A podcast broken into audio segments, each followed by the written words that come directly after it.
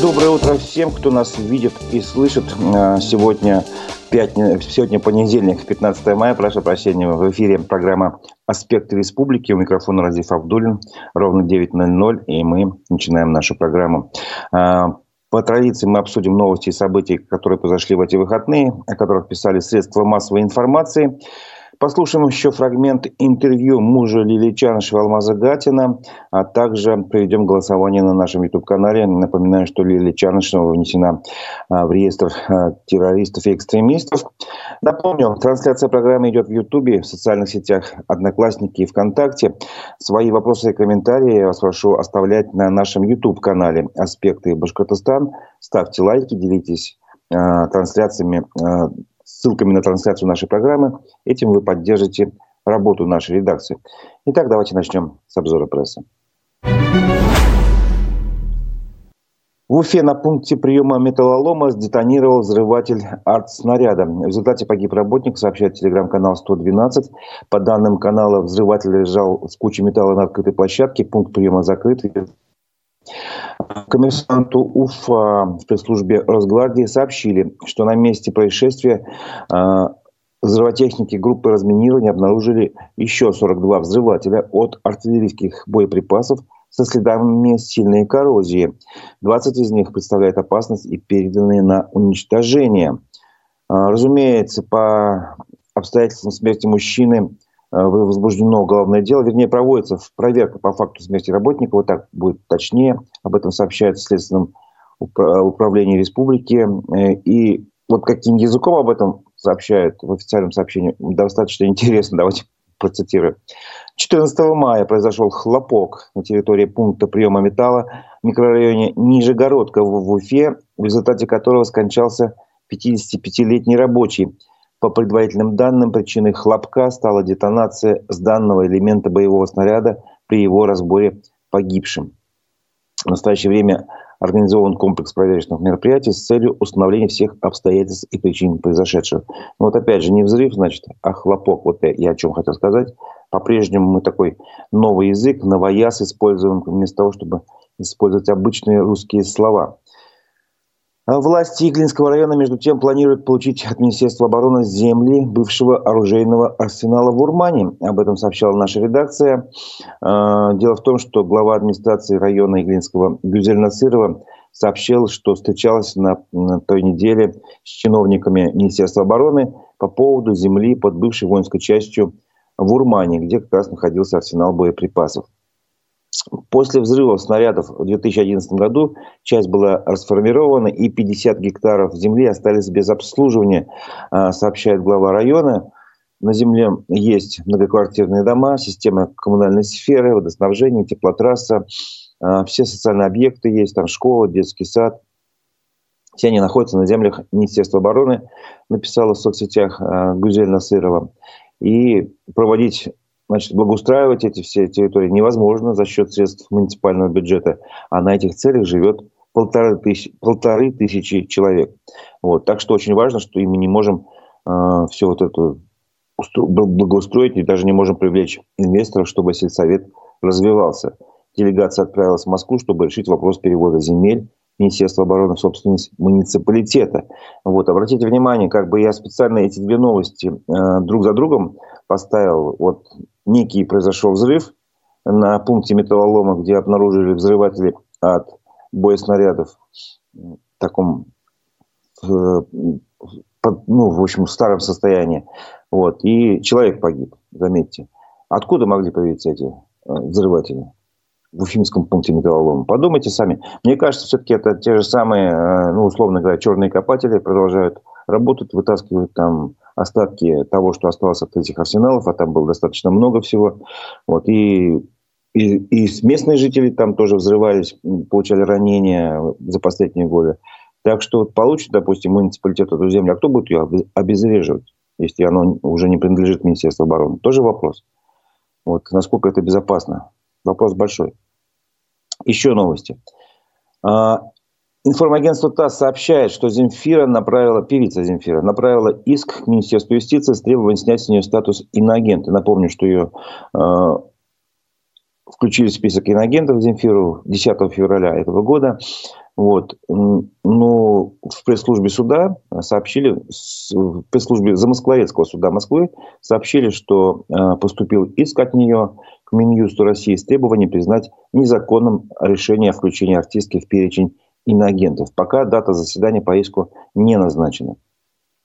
Вот. Такая новость. Сейчас э, в эти выходные э, YouTube-канал «Но медиа из России», проект независимых журналистов, опубликовал подкаст «Совещательная комната». В ней муж Лилии Чанышевой, Алмаз Гатин, рассказал о своей жене, в том числе ответил на вопрос, как их семья переживает судебный процесс, который, я напомню, сейчас остановлен на перерыв 24 э, мая.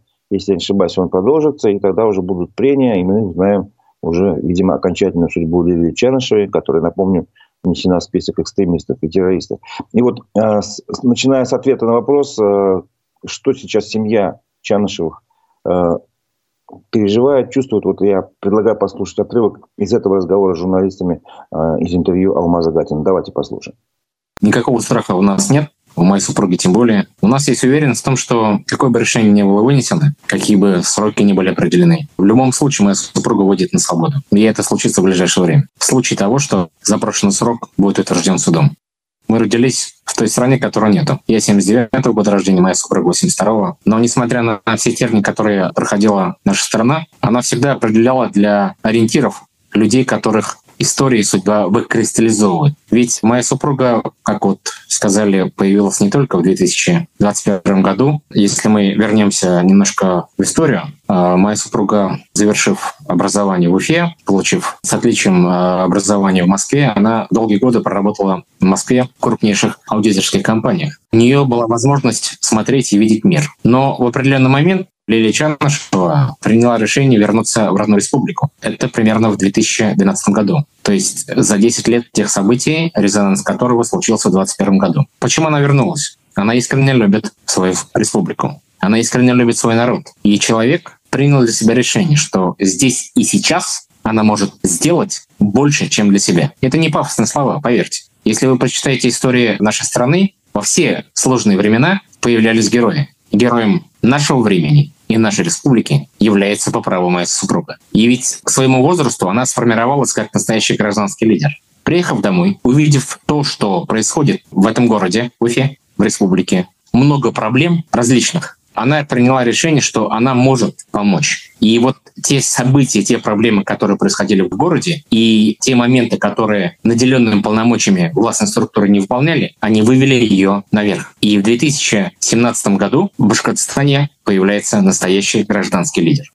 Произошли много событий, в которых она смогла выстоять. Несмотря на аресты, несмотря на ее задержание, она выбрала путь, повторю еще раз, здесь и сейчас взять на себя ответственность за судьбу своей республики и своего народа. К сожалению, в 2021 году, в ноябре, к нам пришли с обысками. А я хочу отметить, что весной 2021 года моя супруга полностью отошла от политических дел, потому что с 2017 года по 2021 год она смогла показать и доказать, что можно жить иначе, можно сделать, собравшись вместе, лучше. Но принимается некоторые решения, по которому ей приходится уйти от политики. Но даже не в этом смысл, а в том, что показав за период работы, что в нашей республике есть настоящий лидер, любая женщина по праву, что женщина имеет право быть счастливой, выйти замуж и состояться матерью. Соответственно, после январских событий мы приняли для себя решение, что сделав, соответственно, как мужчина, я сделаю предложение, и в апреле мы с ней создали семью. Мы по праву рождения имеем право остаться в своей стране, родить детей, воспитать и создать новую основу для дальнейшего развития, и дав надежду для многих людей.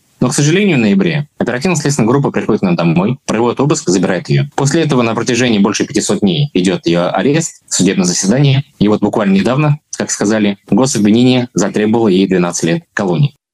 Да, приговор может быть строгим, но все-таки, ребята, если мы хоть раз дадим себе слабину и дадим страх, ничего хорошего в этом не будет. Я надеюсь на то, что каким бы ни был приговор, мы в любом случае вместе пройдем этот путь. Это был фрагмент э, э, подкаста «Совещательная комната», который опубликовал YouTube-канал э, no.media из России.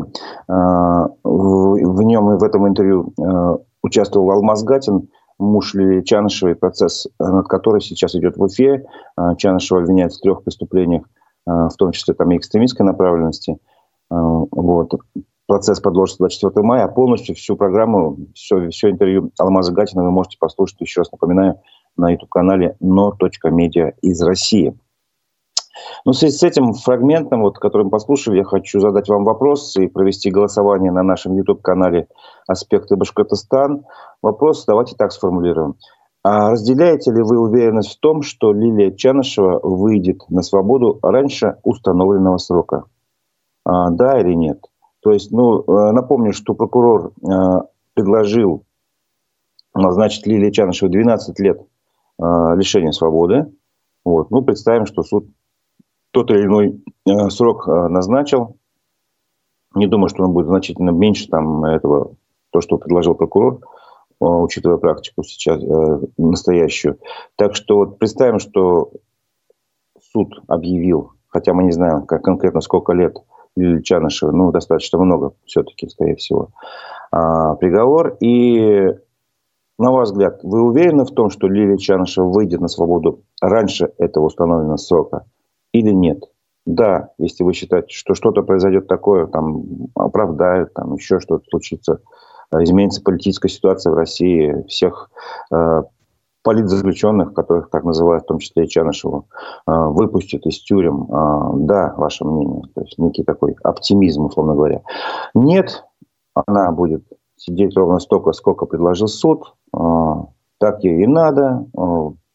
Столько она, короче говоря, будет до конца установленного судом срока находиться в местах лишения свободы, значит, ваш ответ нет. Такой некий, ну, не знаю, там, оптимизм уже не назовешь, какое-то другое чувство, другое, значит, ваше предощущение, предощущение, ваше ощущение фактически мы здесь хотим узнать. Итак, на нашем YouTube-канале а, запускаем голосование. Вопрос простой. Вы разделяете уверенность в том, что Лилия Чанышева выйдет на свободу раньше установленного судом срока? Да или нет?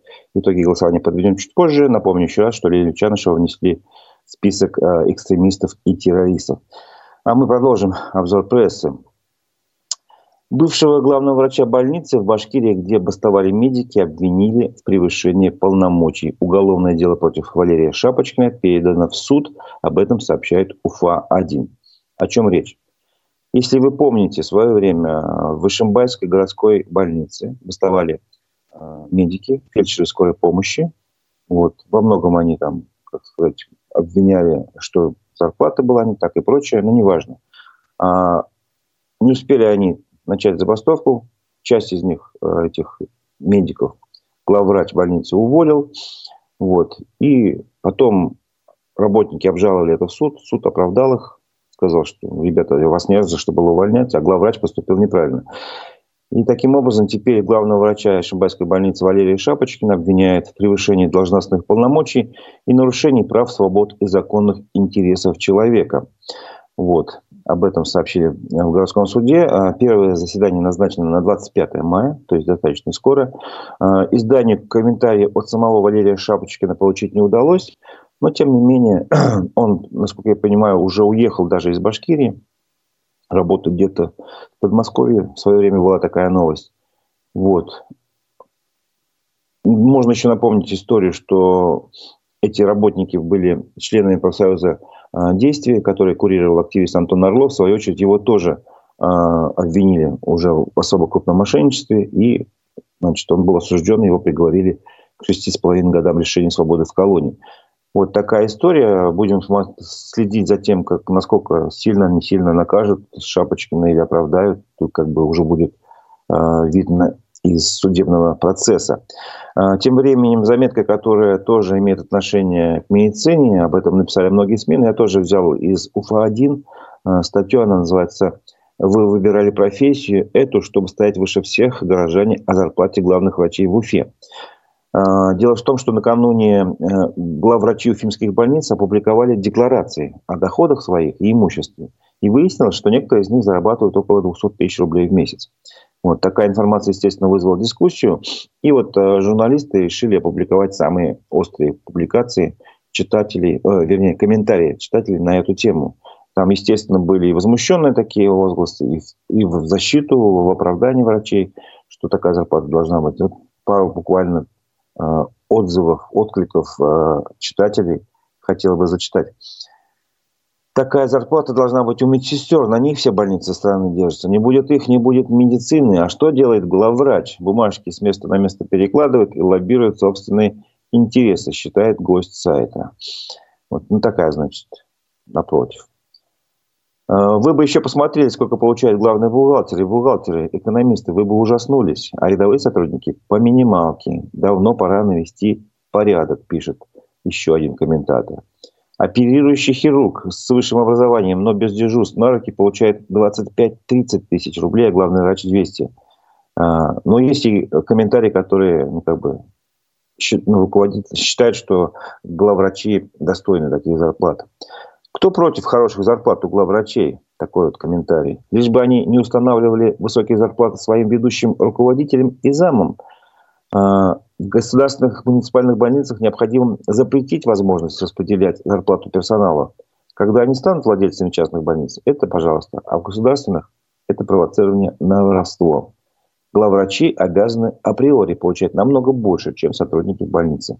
Настаивает другой комментатор. Вот такая заметка. Там много еще, конечно, разных э, отзывов и откликов. Ну, примерно так настроение, э, чувство я передал. А, достаточно тоже было много новостей в эти выходные, связанных с экономикой, с состоянием э, бюджетов и так далее, так далее. А, одна из них, вот, например, РБК Уфа опубликовала, мэрия Уфы возьмет кредит на 390 миллионов рублей для покрытия дефицита городского бюджета, пишет издание. Вот. Значит, Средства мэрия может привлекать частями, э, при этом погашение ранее полученных средств лимит восстанавливается при погашении. Если, допустим, часть погасили, то лимит кредита восстанавливается. Э, погасить э, кредит власти планируют в течение года. Вот. На процентную ставку на обслуживание кредита, одним словом, Уфимская мэрия готова выделить до 33 миллионов 100 тысяч рублей, а максимальная процентная ставка по кредиту может составить 8,5% годовых. Ну, то есть говорит о том, что у нас в городском бюджете Уфы не хватает средств. Доходов меньше, чем расходов. И на это еще хотят взять кредит в банке. А, та же, то же издание РБК УФА опубликовало заметку э, с названием «Доход средних и крупных компаний в Башкирии в январе-феврале упал на 40%». Ну, то есть, как бы идет, получается, объяснение, а почему-то денег нет в бюджете. А доход компаний-то упал, средних и крупных, в Башкирии. Вот. В обрабатывающих производствах, ну, как бы основная наша отрасль, финансовый результат компании за год ухудшился в два раза, сообщает РБК УФА, естественно, со ссылкой на данные статистики. Вот. Всего э, весь результат прошлого, вернее, этого января-февраля этого года составил 81,5 миллиарда рублей или 60% 9 к аналогичному периоду прошлого года. Ну, поэтому вот как раз идет речь о том, что доходы упали на 40% примерно. Э, надо отметить, что в эту статистику не включены данные э, о субъектах малого и среднего бизнеса, о банках, и государственных муниципальных предприятиях. Речь идет только а, о крупных а, компаниях. Вот. Что еще можно добавить к этой заметке? А, финансовые результаты ухудшились у компаний практически во всех отраслях. В обрабатывающих производствах доходы предприятий снизились наполовину. В сфере обеспечения электроэнергии, газом, паром и кондиционером воздуха на 35%. В сфере торговли и сервиса цифра уменьшилась 2,8 раза. То есть почти в три раза. Вот, это интересный момент. При этом доля прибыльных организаций в первые два месяца этого года немножко увеличилась. Стало 74,2, было 72,7 год назад. Ну вот, деньги мы, короче говоря, стали получать меньше, ищем кредиты на покрытие дефицита бюджета. Тем временем э, МКС сообщает, что чиновники Башкирии потратят почти 3 миллиона рублей на часы.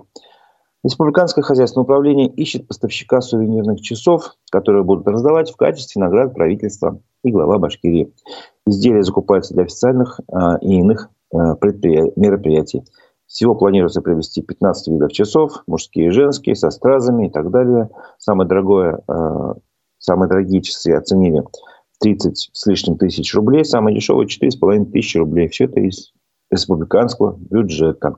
Причем эта покупка часов не первая. В марте власти уже закупили часы на миллион триста тысяч рублей. Вот такая, значит, у нас ситуация. Денег в бюджете не хватает, но мы часы покупаем. В Башкирии хотят увеличить размер премии по программе жилстройсбережений. Об этом пишет РБК УФА. А, в общем, хотят продлить действие программы до 2025 года, до конца 2025 года. Соответствующий проект постановления правительства размещен на, на сайте. Его подготовило региональное министерство финансов. А, при этом проект, проектом предложено увеличить предельный размер ежемесячной премии, начисляемой на взнос участника программы из бюджета с 3 до 5 тысяч рублей. При этом на действующих вкладчиков также предлагается распространить повышение такое. Вот. Ну, Минфин объясняет это тем, что стоимость жилья сильно увеличилась. Вот, поэтому надо и как бы повышать привлекательность этой программы, и как бы увеличивать э, вклад государства ну, как бы раз, раз, раз, в этот, э, на, счета тех вкладчиков, которые уже вложились. Вот. Напомню, что вот эту программу запустили в Башкирии в 2014 году. И по программе граждане могут открыть вклад э, в одном из банков, да, которые там участвуют в ней, делать регулярный взнос, а республика софинансирует эти взносы в размере до 30% или до 3000 рублей в месяц. Это был как бы потолок. Сейчас этот потолок хотят увеличить, и при этом э, э, все эти вклады делаются на ипотеку, как бы оформляют ипотеку по ставке ну, почти 5% годовых, и при этом используют средства свои, накопленные как первоначальный взнос. Вот такая программа, как бы она достаточно интересная. Многие этим воспользуются, но, видите, сейчас привлекательность уменьшается, а, поэтому хотят э, предложить такой вариант, увеличить размер премий. Напоминаю, что на нашем YouTube-канале идет голосование, э, на нашем канале «Аспекты э, Башкортостан». А, вопрос простой. Как вы считаете, Лилия Чанышева, которая включена в список экстремистов и террористов, она выйдет на свободу раньше установленного срока? Добавим ваш ответ «да» или «нет». А, добавим, что э, срок еще, конечно, судом ей не назначен, но прокурор предложил ей э, наказать ее лишением свободы на 12 лет. Вот. Продолжим наш обзор прессы, немножко новостей культуры. 13 мая в Уфе арт-квадрату исполнилось 6 лет. Об этом вспомнил мэр Уфы Ратмир Мавлеев. Опубликовал небольшую заметку в своем телеграм-канале. Опубликовал фотографии, где есть э, фотографии старые этой территории до, значит, и сейчас, э, которые сами за себя говорят. Вот, он э, благодарит предпринимателя Рустема Абдулманова, который как раз и вложил свои средства в развитие этой, этого арт-квадрата активные предприниматели, которые вкладывают свои деньги в развитие нашего города. Пример для многих, написал Ратмир Мавлиев. Мы часто гуляем с ним по городу и обсуждаем вместе планы развития Уфы. Часть из них уже в работе, а часть реализована. Ну, то есть э, можно надеяться, что наша Уфа усилиями вот таких неравнодушных предпринимателей станет еще краше. Дай бог, как говорится, было бы здорово. А, Башкирия купила дом усадьбы Соловьевых в Уфе под музей Шаляпина за 20 миллионов рублей. Об этом сообщает РБК Уфа. А, Минземимущество Башкирии 10 мая заключило контракт а, с трестом Башгражданстрой на приобретение государственной собственности вот этой как раз усадьбы Соловьевых. Это такое нежилое здание по адресу Свердлова 86. Э, и в госконтракте значится, что, что объект культурного наследия приобретается для создания музея имени Федора Шаляпина. Ну, наконец-то все-таки такой э, музей нужен. Вот, о нем долго говорили, и вот теперь там э, республика покупает это, это здание, чтобы уже управляла им Национальный музей и разместил туда, значит, этот тоже ну, музей имени Шаляпина. Шаляпина. Вот. А по традиции, по понедельникам я вспоминаю новости, которые наша редакция готовила в, это же, в эти же майские дни, но годом ранее, там, двумя, тремя, четырьмя ранее, чтобы а, немножко такой исторический экскурс, с одной стороны, сделать, с другой стороны, понять, куда мы идем, как мы двигаемся, что у нас происходило раньше. Вот, 13 мая прошлого года э, наша редакция опубликовала заметку, называется так, «Вадим Беляков, я буду заниматься проектом «Уфа-Сити МИ». Э, бывший советник главы администрации Уфы по вопросам ЖКХ Вадим Беляков рассказал, почему он ушел со своего поста и чем он будет заниматься в дальнейшем. Напомним, что Вадим Беляков проработал советником по вопросам ЖКХ при администрации Уфы э, почти год. Он начал работу там в апреле 2021 года, а заявление об увольнении написал уже в апреле 2022 года. Вот. Но он объяснил, что понял, что потребность его участия в проектах по ЖКХ отпала, и он написал заявление. Ну, как бы полностью заметку я пересказывать не буду, она достаточно большая, но расскажу о том, что э, сегодня в 11 часов э, мы встретимся с Вадимом Беляковым в нашем эфире в программе «Аспекты мнений» и поговорим обо всем, в том числе, может быть, заденем и вот эту историю, почему все-таки он ушел. Хотя, конечно, уже история годичной давности. Больше, конечно, будем говорить о современных э, реалиях, о современных аспектах, в частности, например, о том, что, как выяснилось, мы об этом говорили в пятницу, писали новости, э, что сейчас многим управляющим компаниям отказано в продлении лицензии. И с 1 июня этого года многие многоквартирные дома фактически останутся как бы без управляющей компании, если они не успеют поменять, как бы найти новых управляющие компании. А речь идет о большом количестве домов, две с половиной тысячи почти домов в Уфе в Башкирии. Тут я могу ошибаться, мы это уточним. А вот. Но это, это интересная очень ситуация, история касается многих людей. Так что подключайтесь к нашему эфиру а, в 11 часов. А, я думаю, это будет полезно и интересно вам. Новость. Еще годом ранее, 14 мая 2021 года, наша редакция рассказала о следующем – Башкирия вошла в список регионов, где чиновники вовремя не платили бизнесу за выполненные государственные заказы. Об этом сообщила Генеральная прокуратура.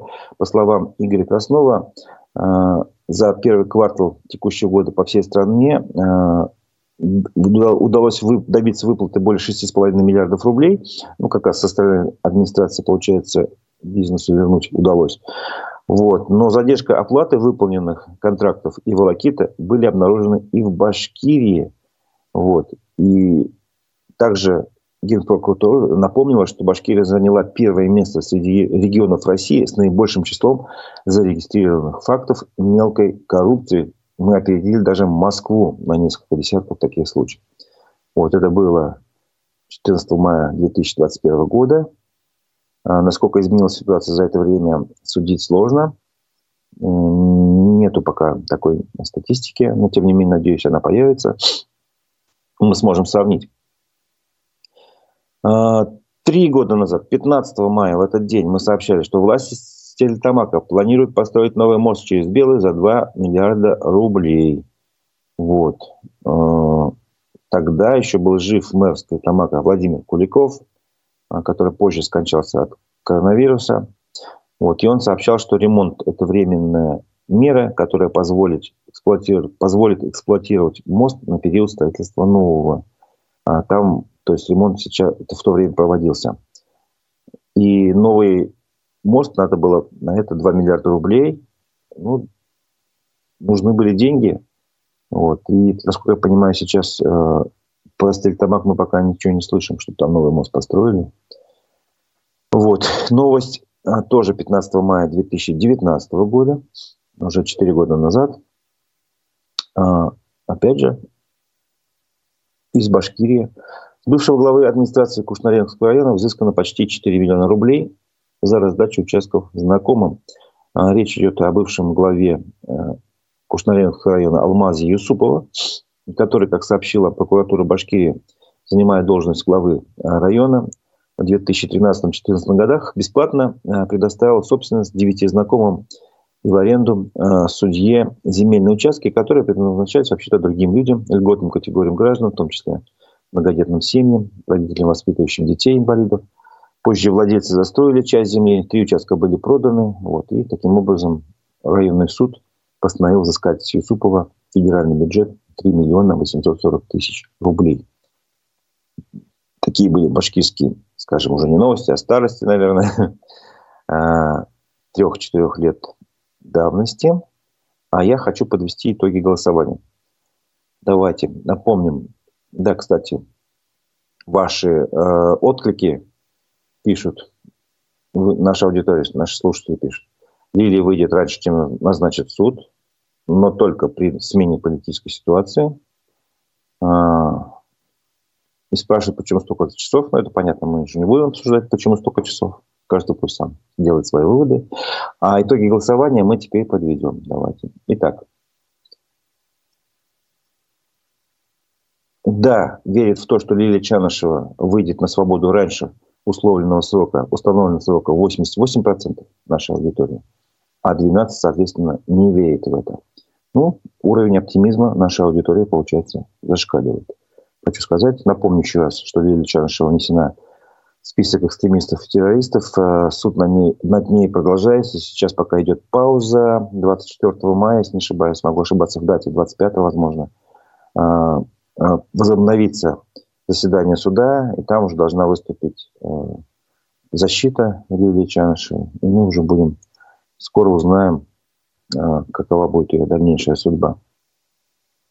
Ну, завершаем мы э, по традиции, опять же, наш утренний эфир вечерним выпуском «Эхо новостей», э, телеграм-канала «Эхо новости». Давайте немножко еще окунемся и в российскую, и в международную повестку, чтобы вы были в курсе всех событий.